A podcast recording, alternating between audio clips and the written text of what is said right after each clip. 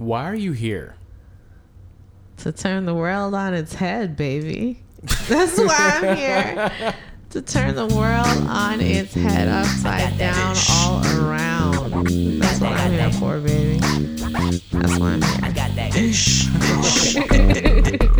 dish.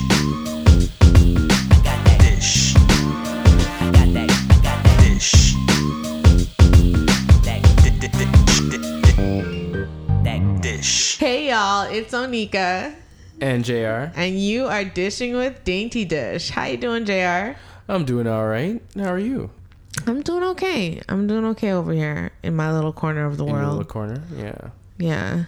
I kind of asked you how you're doing before I even said how I was actually really doing. Yeah, Like, you did. I? I'm Yeah. concerned. I, ju- I jumped the gun today. you did. You jumped the gun. I'm concerned. I'm kind what's of going anxious. on with I'm, you? excited. I'm excited today because I know what's up. You know what's up? What's, know up? what's up. What's up? What's up? What's up? What's up? Are You're making a crown on top of your head I right am. now. Like, I am. Like I said, rock the world. Rock like, the world. I don't know. What's, I don't know what's going on right now.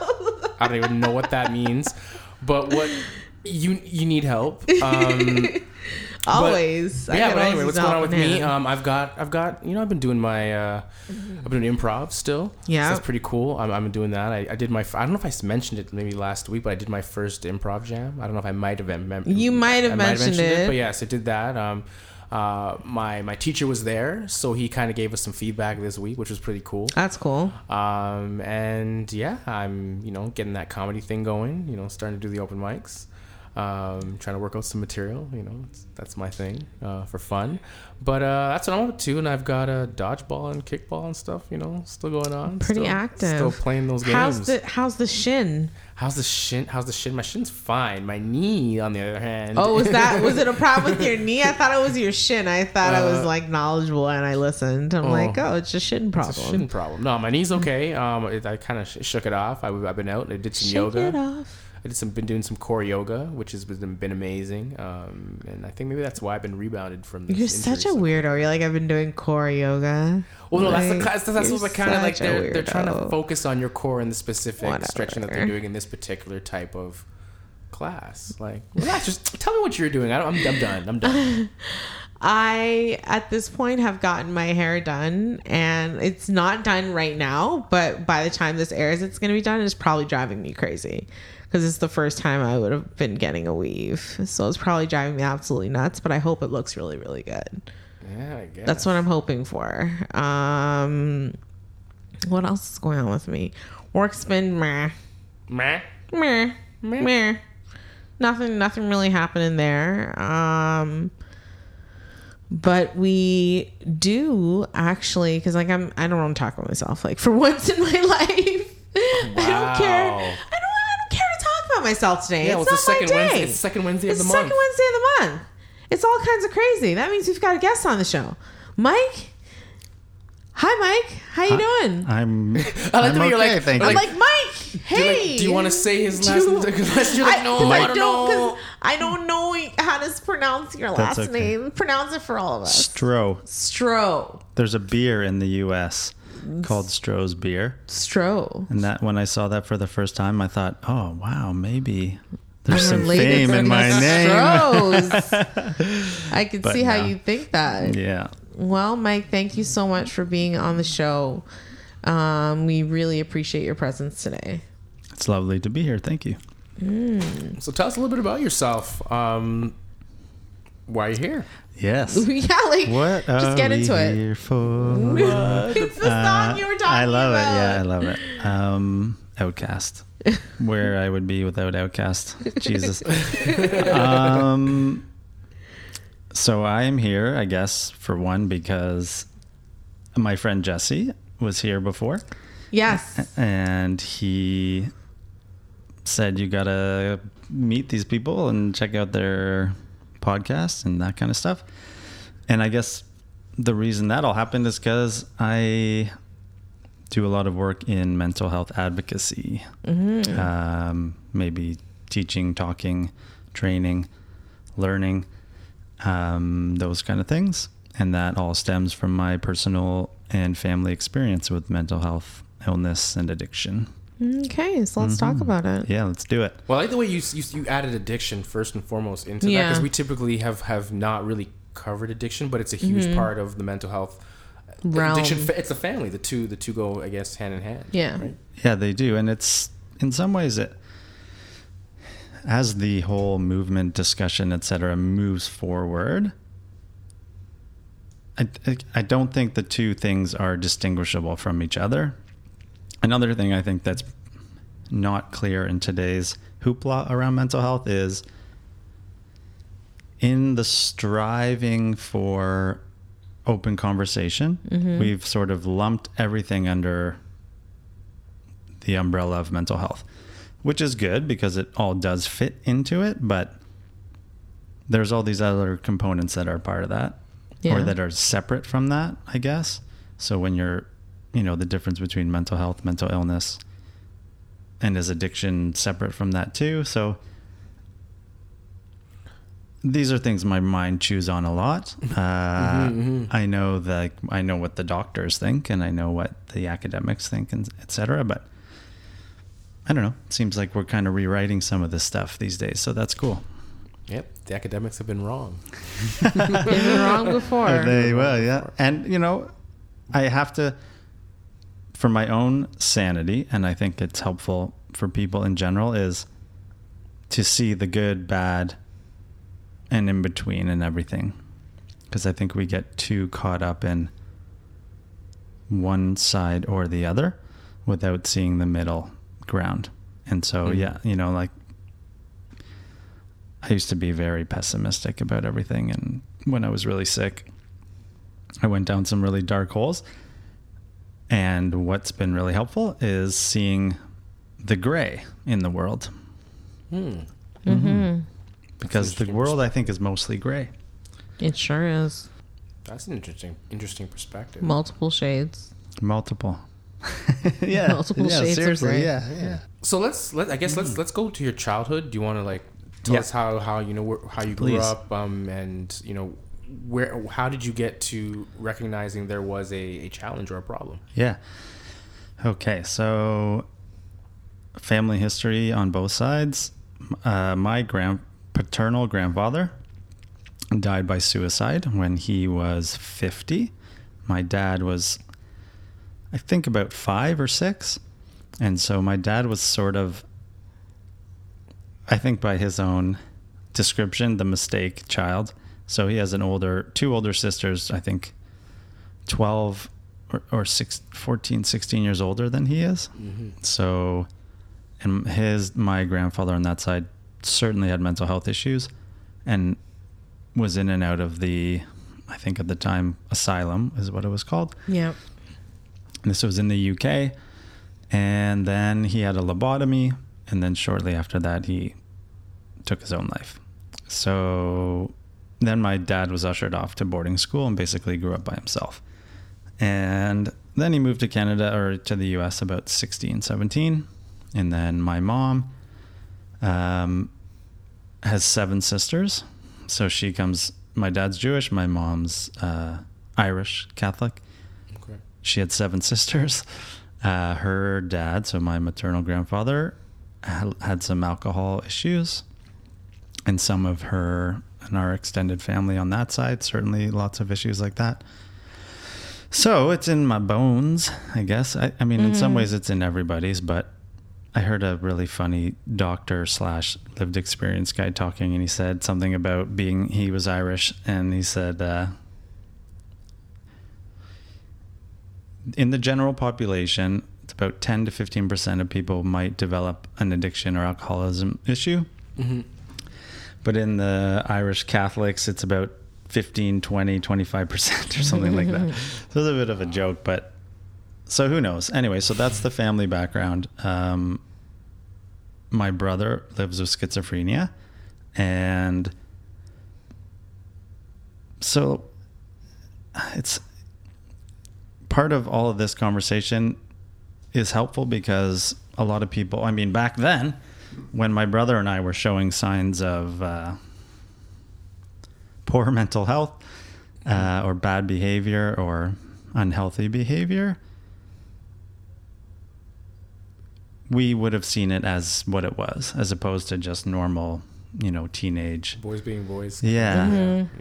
Yeah. Um, yeah. So then, you know, about 12 years old, grade seven, I started feeling maybe more uncomfortable and anxious than I might not have, or that like I don't know. It's so hard to say because it was so long ago, and You I, just didn't. You didn't feel right.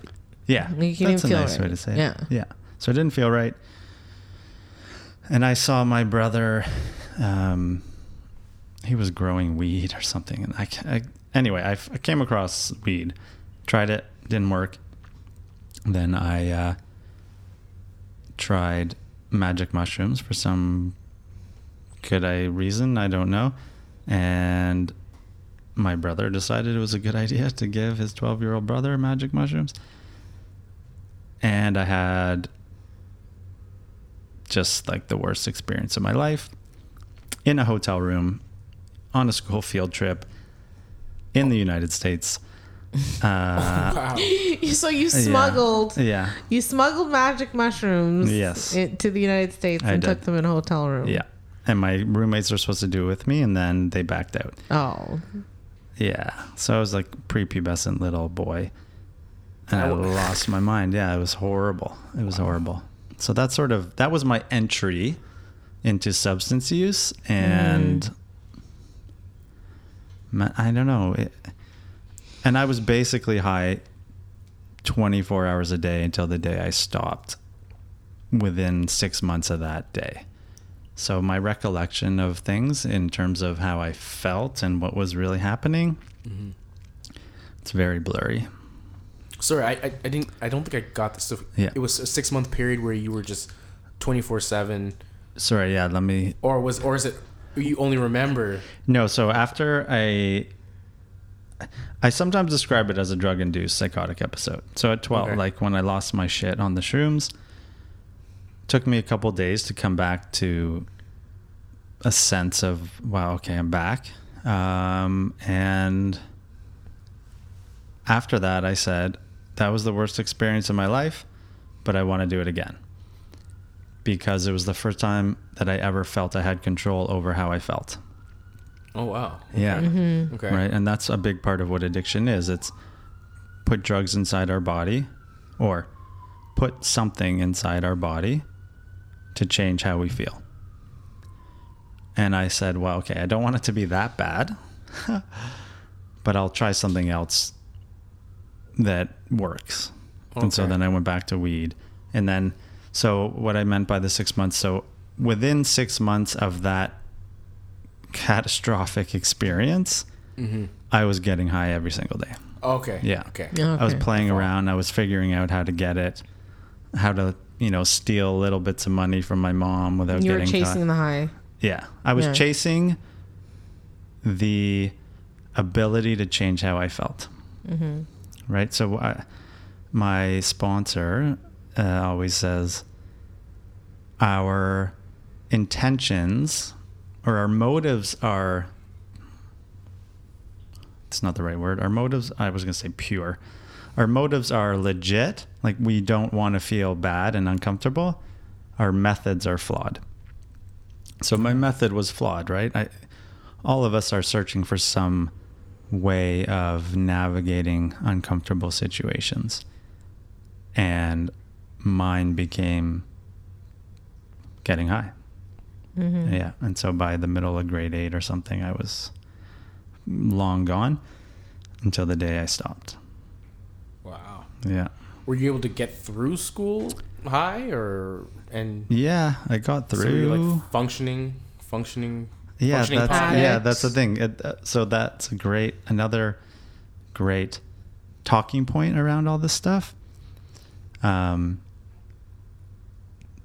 in my opinion, the definition of an addict, you can't be a functioning addict or alcoholic, right? I mean, if you're an addict or an alcoholic, you are not functioning. They say they Right? they That's use my that opinion. term. They use that term like functioning addict, Yeah. functioning alcoholic. I'm Yeah. like, but can you be? Yeah, so I don't think so. So I was getting through my life, but I, you know, I was a, a bloody mess. So I got through high. I, I literally was high every single day of my life, literally until so yeah, high at school all the time, high going to sleep, high waking up, um, it was horrible. Yeah, looking back on it, I mean, and all the things I did, you know, like the the people I hung out with, the places I went, and the things that I did entirely revolved around getting and staying high. So in grade 11, I was convicted of trafficking marijuana. I was a big drug dealer, and you know, just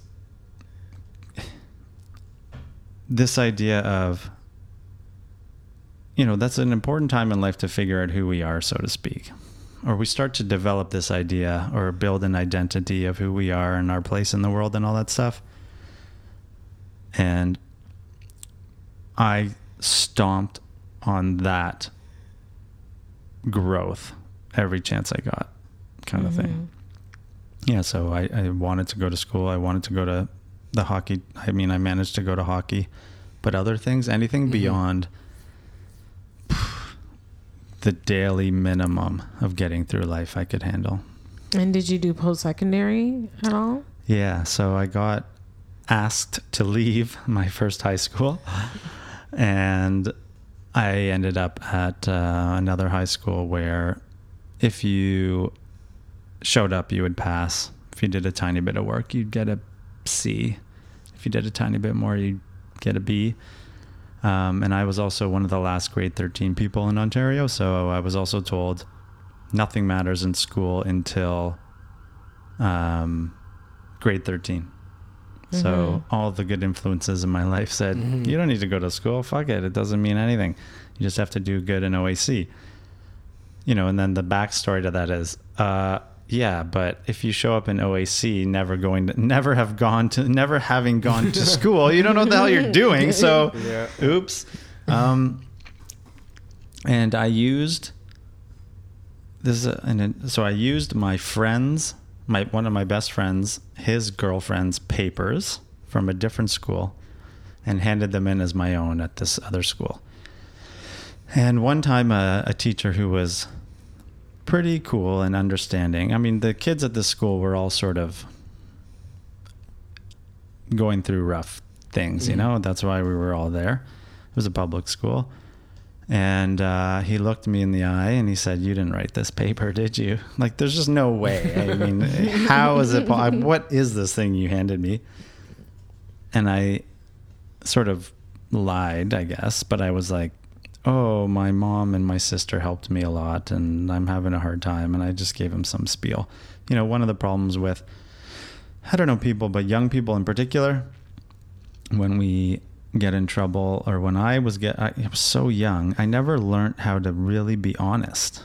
So who knows there was got to be a lot of reasons for that, but because and it was I remember in that that night of the mushrooms, the teachers when they came to the room and got me um I don't even really know how that happened either, but I was I was just a basket case.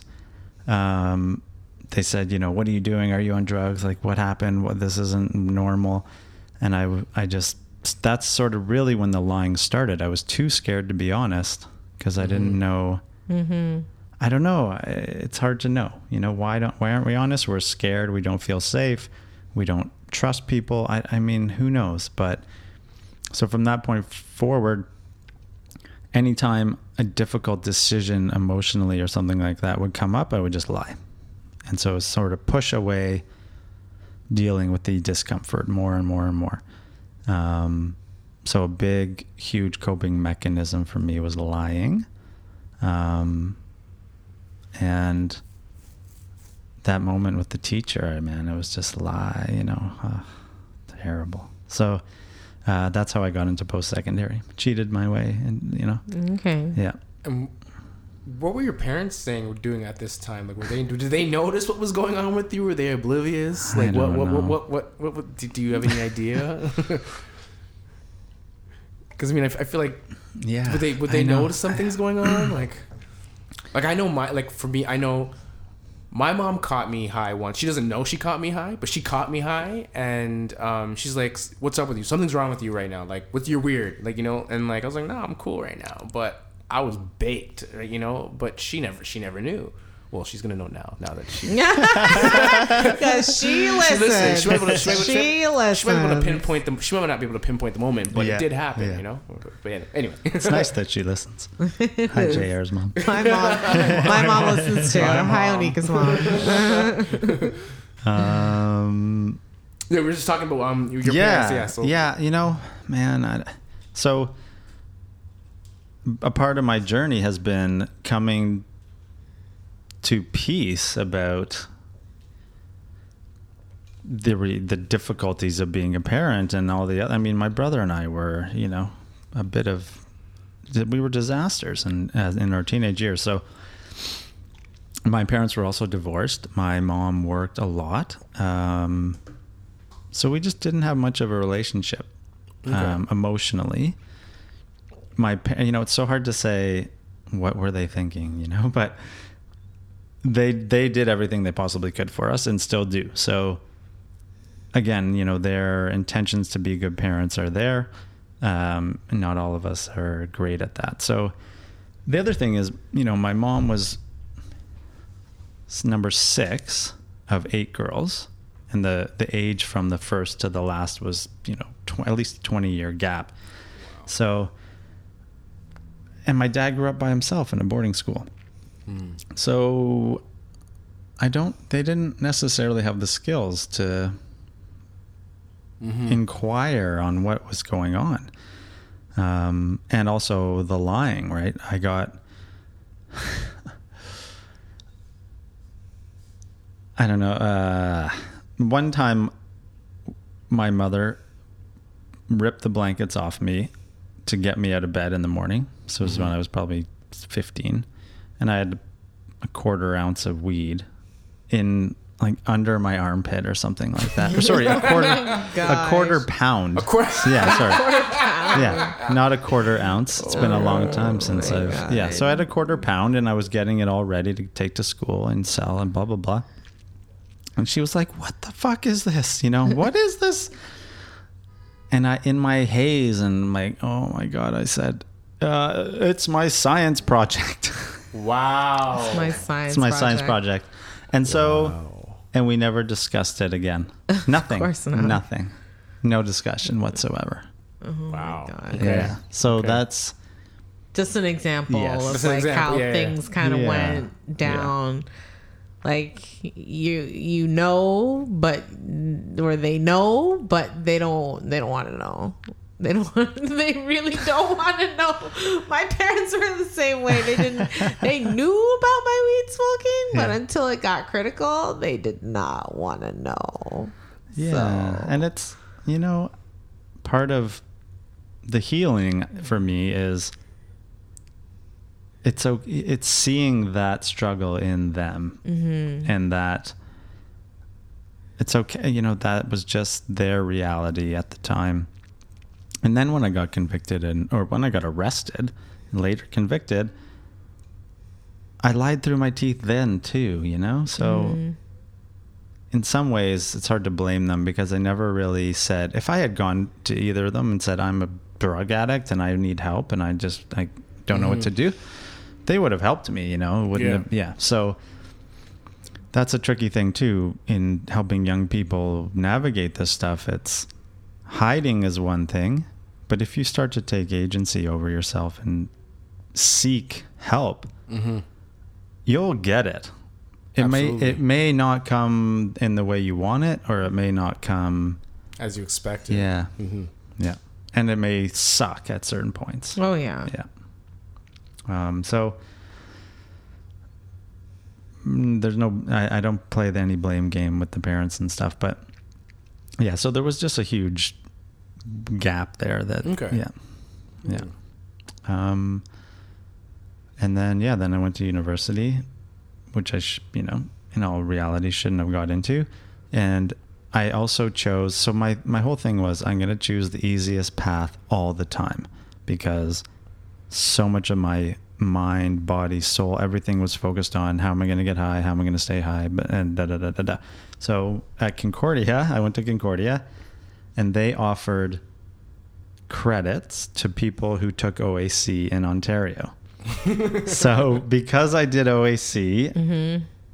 and I did all social sciences for the most part, I think I basically got a year off of university because in Quebec they have that junior college stuff, so they equi- they equated OAC to junior college, and so I basically did a three year degree in four years.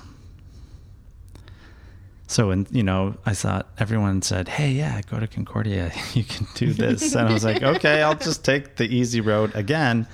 Uh, obviously, shooting myself in the foot slowly along the way, and yeah, and so I barely squeezed through university too. Um, a lot. It was really rough, especially the last semester last year was horrible. Um, and that's when my brother had his first psychotic episode. So all these and the 9/11 attacks happened, and my obsessions and my, I guess, depression stuff and all that stuff really started to bombard me. Um, And was this was this before the whole the whole conviction arrest or is this after? that's a, this is after. So I This is got after, convicted okay. in grade 11. Okay. Um, and again, another example of addiction. Um, I'll try to paraphrase a bit. This is sort of Gabor Mate's description is we have some sort of internal pain that we're self-medicating with uh, through behaviors or, you know, putting things into our bodies that we can't or won't stop uh, regardless of the negative consequences. So that's the thing, you know, normal people change, normal people, quote unquote, change their behavior to meet their goals. People like me or many addicts change their goals to meet their behaviors. So if my goal was I'm going to get an A on this paper, but then that was going to stand in the way of me getting high, then it'd be like, okay, well, I don't need an A, I'll get a B. and then it's, Okay. You know? Okay. Does that yeah. make sense? Yeah, yeah, yeah, yeah. yeah. Yeah, that makes complete sense. Yeah. Um, yeah. So then the university came, barely squeezed through. I cheated, uh, actually, on the last few exams. Uh, it's just horrible. Yeah. yeah. And I, I actually wrote on the last exam, please pass me. I'm a goddamn disaster. I don't know if I got good enough marks for a pass, but please just don't make me go back. oh my Yeah. gosh, that's I actually wrote that. I would love to get my hands on that piece of paper that to see that. Anyhow, that yeah. desperation. Yeah. yeah. so that's where you were. That's Mm-hmm. where you were. So did you eventually did you hit rock bottom after university? Like when did when when was rock bottom? Like when did Yeah, so that's a.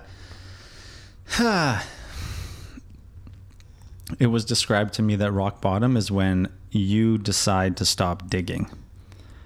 Okay. So that's, a, I think, one thing that gets lost in a lot of these conversations is the comparison game. I'm not so bad. I'm not as bad as that person. I would compare myself to my brother a lot and say, okay, well, at least I don't look like that or behave in that way, which is totally dysfunctional. Um, and I do also remember I, at a very young age, um, I was at a party with a lot, I, you know, I was 14, 13, partying with bikers and gang, like all kinds of just madness. Um, and I saw them doing a lot of dr- hard, harder drugs. And I said to myself, sort of, I'm never going to do that. Mm-hmm. Uh, and I'll, I know I can be high on weed 24 seven and not die, which is also just an insane justification for living that way. But that's this game that we play. I'm not that bad. At least I'm not driving drunk and crashing my car and all this nonsense. Um, I did a lot of party drugs, you know, sort of thing. So ecstasy and MDMA and acid and mushrooms. Um, but yeah, so weed I knew wouldn't kill me. Uh, I may kill myself as a result of being high all the time, but um, no one's ever died from marijuana, you know. oh, it's The an, whole, yeah. smoke your body mass. Have Yeah. fun. Oh. so, yeah, um, hmm. The torment over the years of constantly not being the person I knew I was and wanted to be was Mm. sort of what brought me to my bottom. um, and the struggle of care, helping care for my brother and living with my brother and the just total insanity that revolved around that. Uh, but I started to so how I hit it's so weird. I was going up at the same time as going down. So I started with my brother. I started playing poker. Shortly thereafter, I got really good at poker. I became I basically chose to become a professional poker player because I knew I couldn't do anything else. And I could isolate and pull money out of this a bank machine and the money came from this thing called the internet. It was just very strange and it was so weird. Uh, and that's what I did. So I got really good at poker. I started making a lot of money. And then I said, okay, great. I have money. My life's not a disaster. I'm not a pathetic human being. Um, and maybe I can make something of myself. So it did give me some self confidence in a way. Mm-hmm. And then I met a girl at a friend's wedding. Uh, and through that relationship, I sort of battled with I'm okay, look at me, look what I'm doing. I'm making money, I'm going somewhere, but it was just a slow burn, as they say, with the and I we got more serious and I was lying to her about how how much I was getting high and all this other madness and she kept calling me out on my BS. And then we decided to get married, which is just so crazy. Um, I love the way Onika's looking at me right now. Yeah, I'm like, she's like, she's, as soon as she said, married. "Yes, we got we got married," bad idea, and Onika just goes, her eyes just glaze over to me. Forget about it. is, do you have a story for us? Previous episodes. It's okay. Okay, It's okay, okay. okay, we, don't, okay. we don't need to go into that today. okay. Uh, so yeah, uh, we got married, and you know, and half of me was still holding on to this idea that I could control things and make something of my madness. The other half was praying for help, or just praying that one day I would stop destroying my soul, you know? Mhm. And the marriage brought that to a quick clash, I guess. Um, I had had suicidal thoughts uh, throughout my life. You know, I in university I was so angry about what I perceived to be Western civilization destroying the world. So I had these crazy fantasies about being a suicide bomber, so to speak.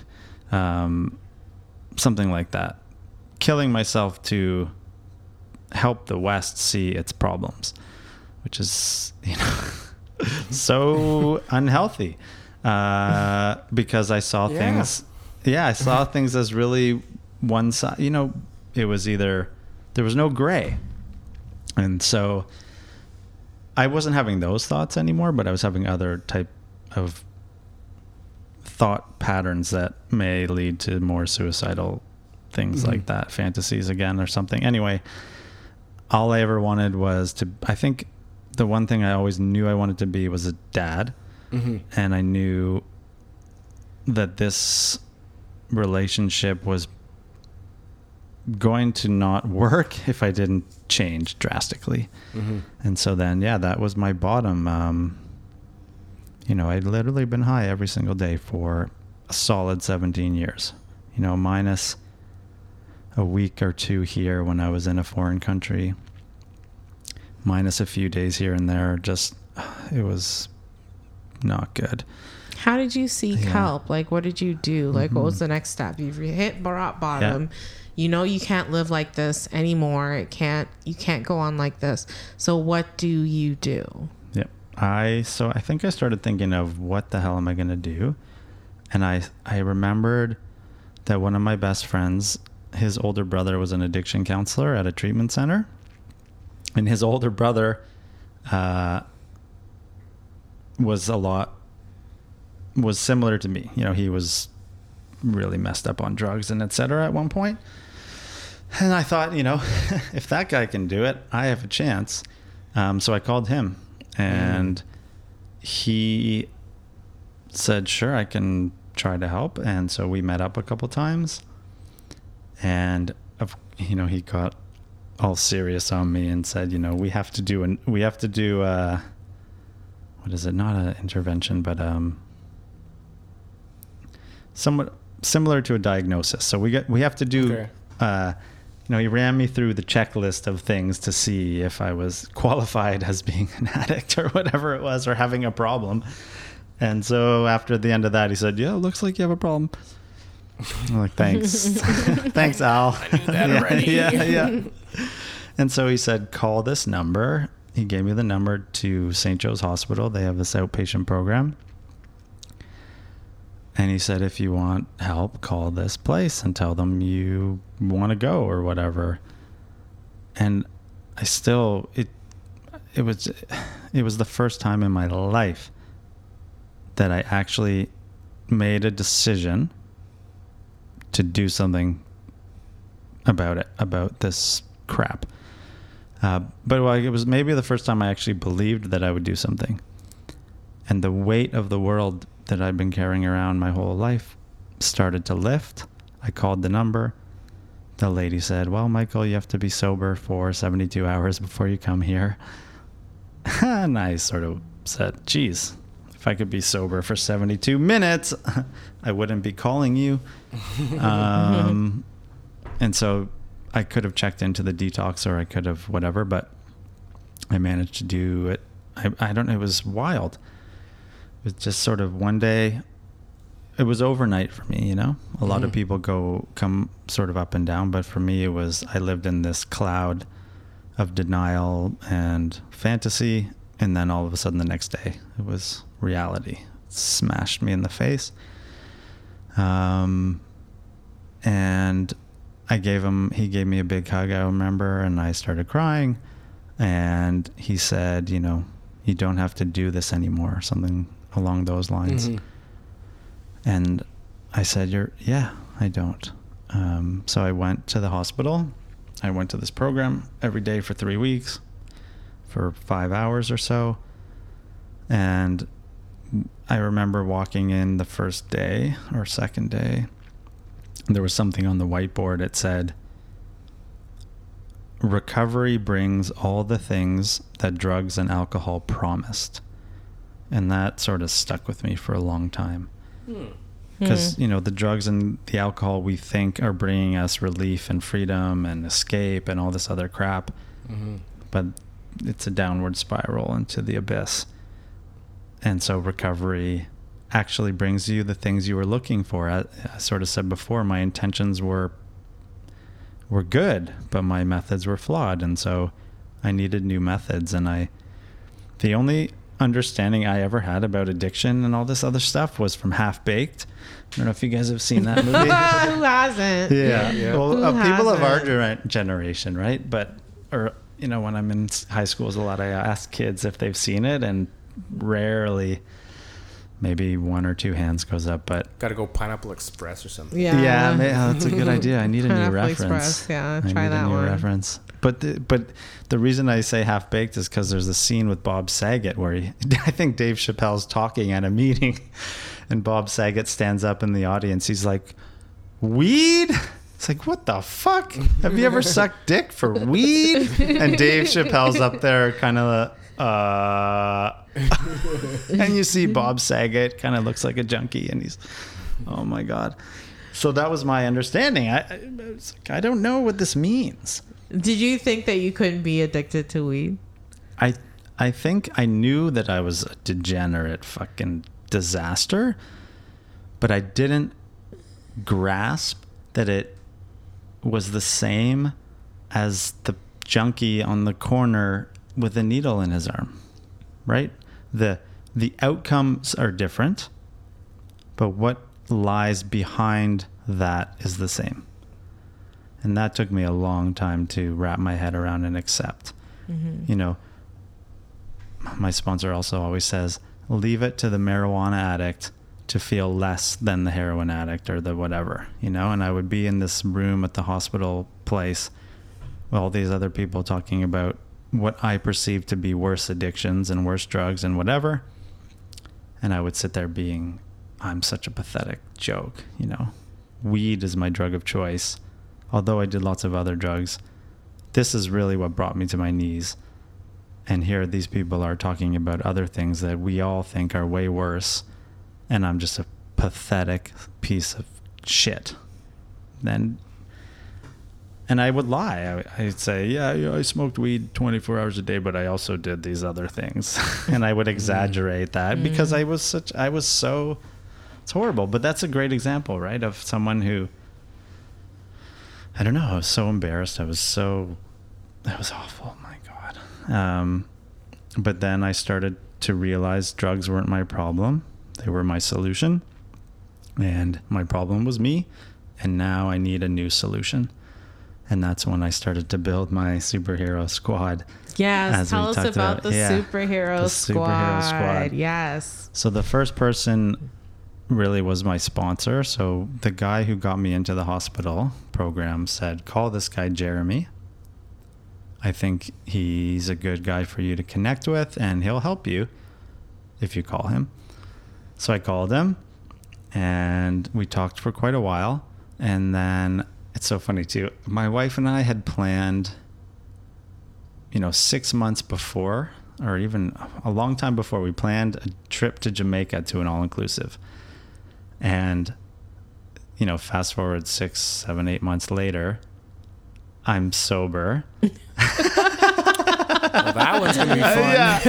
Can you really go to the Mecca? Oh Can you go to the Mecca? the Mecca. so ridiculous. And so Oh I'm talking to this guy. Jeremy, and I'm saying, you know, and he had similar problems to me, and so he says, you know, you're two weeks sober, and you're going, or three weeks, or a month, or whatever, and you're going to Jamaica. He's like, okay, call me when you get back, kind of thing. Mm-hmm. And he always said he's said, he thought, God, there's no way this guy's ever com- coming back or calling me back. Uh, and then the funny thing too was after I was sober maybe two weeks, and my wife says, "You know, we should try to get pregnant because who knows what you did to your sperm," and which is true. Uh, and then I start googling, you know, marijuana sperm, blah blah blah, and it's the same way. Like when your sperm is high, it jumps out of the gate, and then it literally crashes and burns. The same way marijuana does to you, I guess. And so it's so funny. And so she gets pregnant right away, literally within, oh my God. And so then, so now we're going to Jamaica. She's pregnant and I'm sober. so, Wow. Oh my Yeah. gosh. And This it's should just be the a TV irony. Show. Yeah. This should be Yeah. a TV show, honestly. Oh my like you're killing me over here. I know I shouldn't be laughing, but I can't it's help funny. myself. It's hilarious. funny. It is funny. And Who says it can't be funny? Yeah. Yeah. And I remember walking on the beach and this guy was offering me weed or something. And I sort of looked at him and I said, you know, I've had enough. I've smoked enough of that or I've had enough. And he sort of looked at me and said, yeah, okay.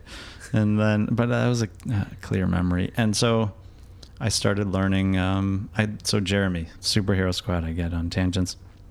So I came back, called him again, and he said, "Okay, you know, meet me here at this meeting." Uh, it was a 12-step meeting, and I met him. And then he said, "Look, if you want me to help you, here's what you got to do." And I said, "I definitely want you to help me, and I'll do whatever it takes." Um, and he sort of also let me know that if you don't do everything you possibly can to make this a priority, then you're screwed basically. Or that, you know, we have to make this the number one important thing in our lives or nothing else matters. And that that hit me so incredibly hard. I I had always put everything else in front of this yearning from my soul, if you will, to be free of this pain and this was I knew this was my own my opportunity to help free myself from that pain. And so he became my sponsor and I took it really seriously. I went to meetings all over the place and lots of different fellowships. And then I started seeing an addiction counselor who was not helpful. Uh, and, you know, I just made the decision. I said, okay, this person's not helping me. And it's really annoying. And they're canceling appointments on me and all just, just, it was a pain in the butt. So I said, okay, I'm not going to bother with them. I'll search out someone else. And I remember I literally, I have to sort of remind myself and give myself a pat on the back, which sounds kind of silly for how seriously I took it. Um, I remember I heard this somebody talking about an anger management program, and I thought, wow, you know, I'm not the angriest person. I was high my whole life, so I didn't express any emotions whatsoever. But I do know that anger is in me. I'm angry at myself. I'm angry at the world, as I sort of said before, all these things. And I said, I'm going to go do the anger management class. And I remember telling my wife, she said, What?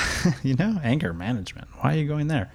Um, but I did. I, I just any possible thing I can do to help myself, I'm going to do it. So I did that. Um, and then I got on a, I, I, some, a friend's mom said, Hey, there's this clinic.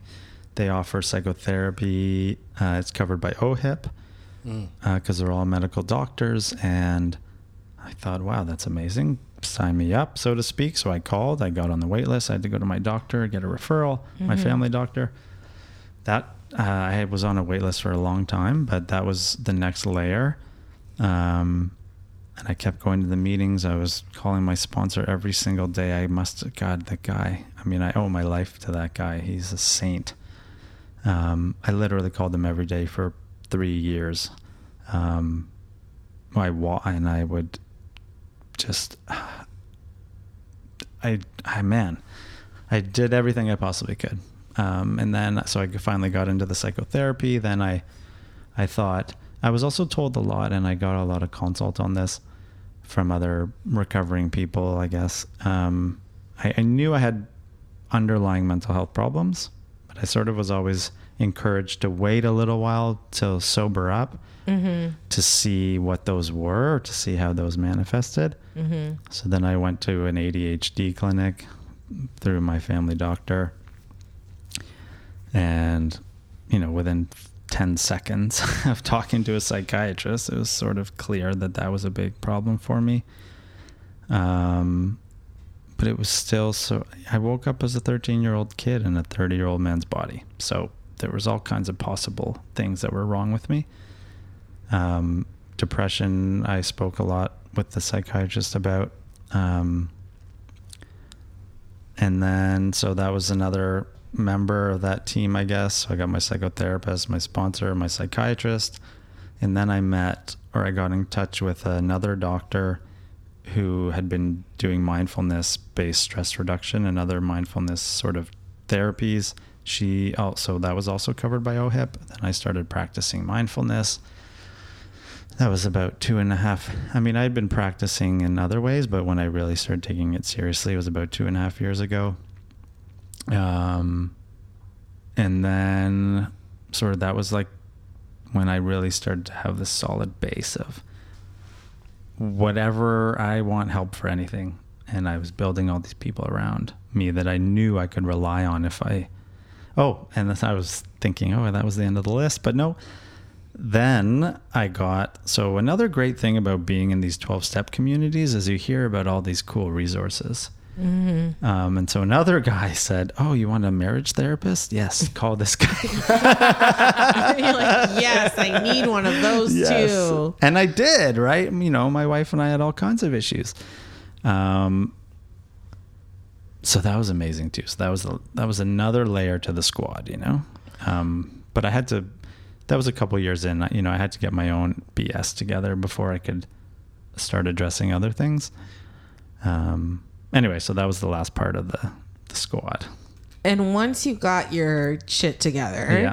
um, I know you are uh, part of an organization called Starts With Me, and I wanted to hear a little bit about how that came to be and Mm-hmm. what that's all about. Cool. Yeah. Um, so starts with me. Um, the the most important thing I ever was told was that if I'm pointing the finger at somebody else, there's three fingers pointing back at me, and uh, that was drilled into my head by my sponsor. Um, and that was the only way I ever got relief from any situation. So, with whether it's my wife or my kids or my parents or my brother, I mean, just I think at least personally, the only way I can ever handle any situation is just 150% take responsibility for my part in it mm-hmm. and leave everything else to the universe or whatever. So, like, my wife is doing this and I don't like it and blah, blah, blah, and she's this and she's that and whatever, you know, that doesn't help me. Um, I feel angry. I feel mad. I feel sad. I feel my boundaries are being crossed or whatever it is. You know, it's my responsibility. How does this affect me? How do I deal with this? And that I remember being inspired by a lot of. Do you, I don't know if you guys know Eric Thomas, E.T. the hip hop preacher. He's this incredible motivational speaker. I know speaker. Eric Thomas. Yeah, The I've secret to success. He has a. He, oh my god. Yeah, I've heard of him. I've heard some of his work. Yeah. So Yeah. I was incredibly inspired by him. And I thought, well, I don't want to be a poker player forever. I was still playing poker up until my second child was born.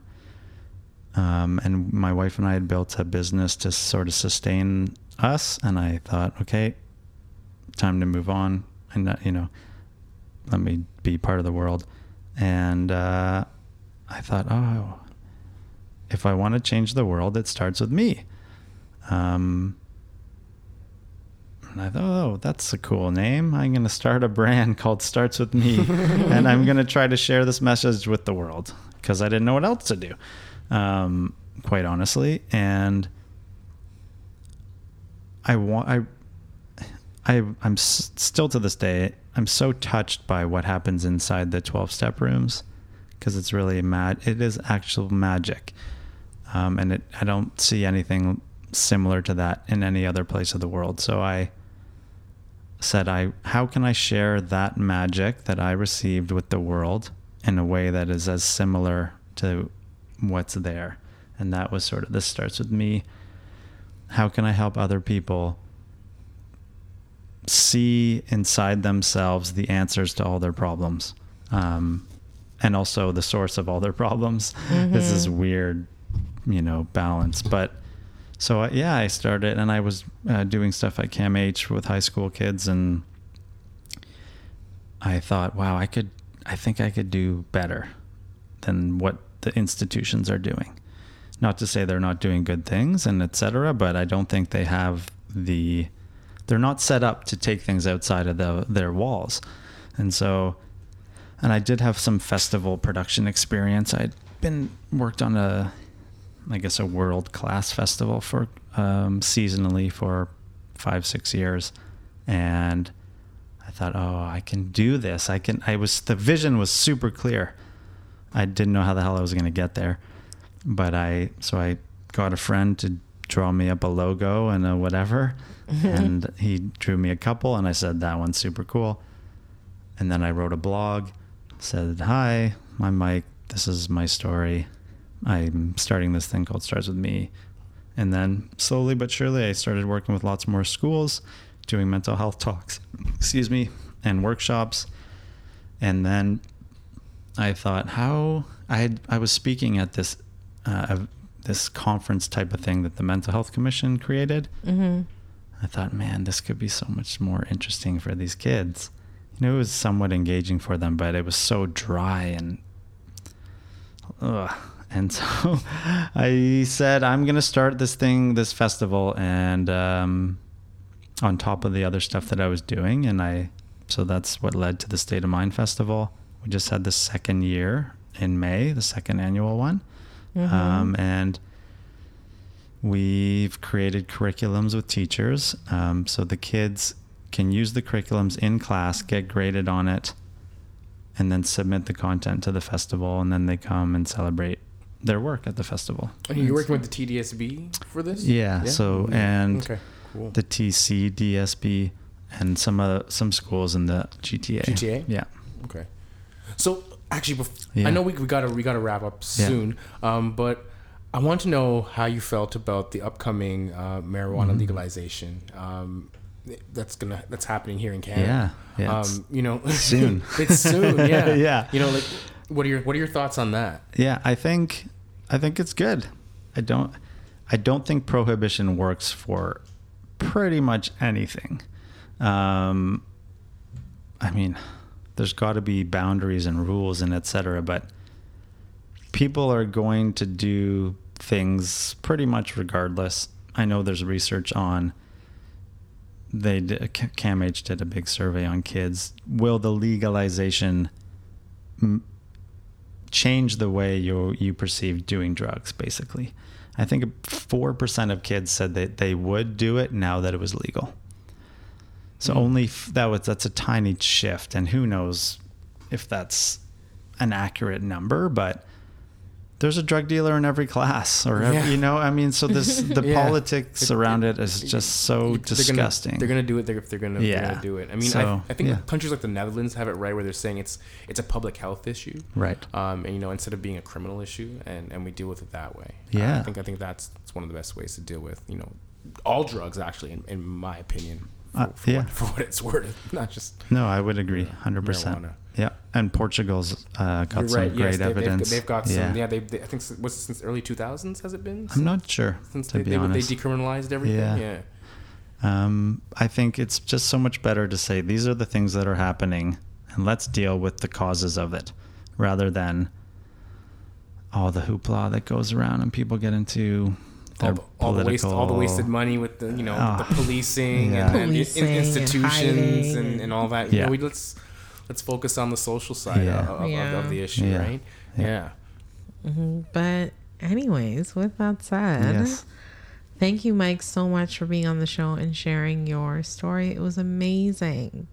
You were hilarious. Like, uh, I think that's a true mark to me of someone who's like forged through the fire, that they can look at their story and just kind of like take it in, but still laugh and say, This happened to me. And at the time, it wasn't super funny, but um, Right. today I could look back on it and just give a little chuckle. So I appreciate that about you. Um, if you guys want to send Mike a note, if you want to learn more about Starts With Me, it's startswithme.ca, right? Um, head over to the website and check it out. Um, and if you want to send JR and I a note, just saying hello, what's up, how you doing? Um, please, JR, tell them how they can reach us. Oh well, yeah, definitely. You can reach us at dysh d y s h at daintydysh.com. That's d a i n t y d y s h dot com. Uh, you can also check out Onika on her website, onikadainty.com. Uh, she definitely got some writing up there. I, I saw a few new things up there, so I'm I'm I'm, I'm, excited. I You're think everyone excited? else should, I Check think it everyone else should Just- be. Everyone Uh, should be excited about it. Everybody should be excited about it, okay? Everybody. Yeah, definitely. And if, and if you also want to, you know, take a look at uh, from some photos from our vantage point, you can check us out on Instagram. Um, that's Best of Onika and uh, Best of JR. Uh, if you're listening to us on Apple Podcasts, Give us a five, you deserve a five. uh, thank you so much for listening, and please subscribe. Uh, if you're listening to us on any other any other platform, YouTube, uh, SoundCloud, we appreciate you. Google Music, we appreciate you for listening. Thank you so much.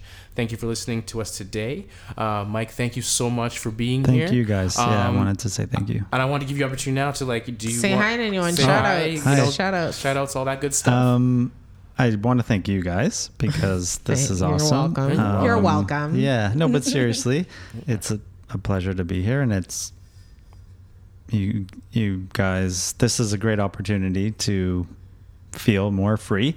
Uh, so thank you, Mm-hmm. and uh, it's great that what you guys are doing. Um, shout outs, man. To everybody who has helped me along this journey, I have to thank. Yeah, That- that's a beautiful it's- shout out. Yeah, That's great. That's and great. continue to help me too. You know, that's the other thing. So I'm internally grateful for that. Um, yeah. all right. All right. That's been all kinds of crazy. Second Wednesday of every month. It has also been the dish of the day. So I hope y'all have yourselves a very, very, very happy hump day.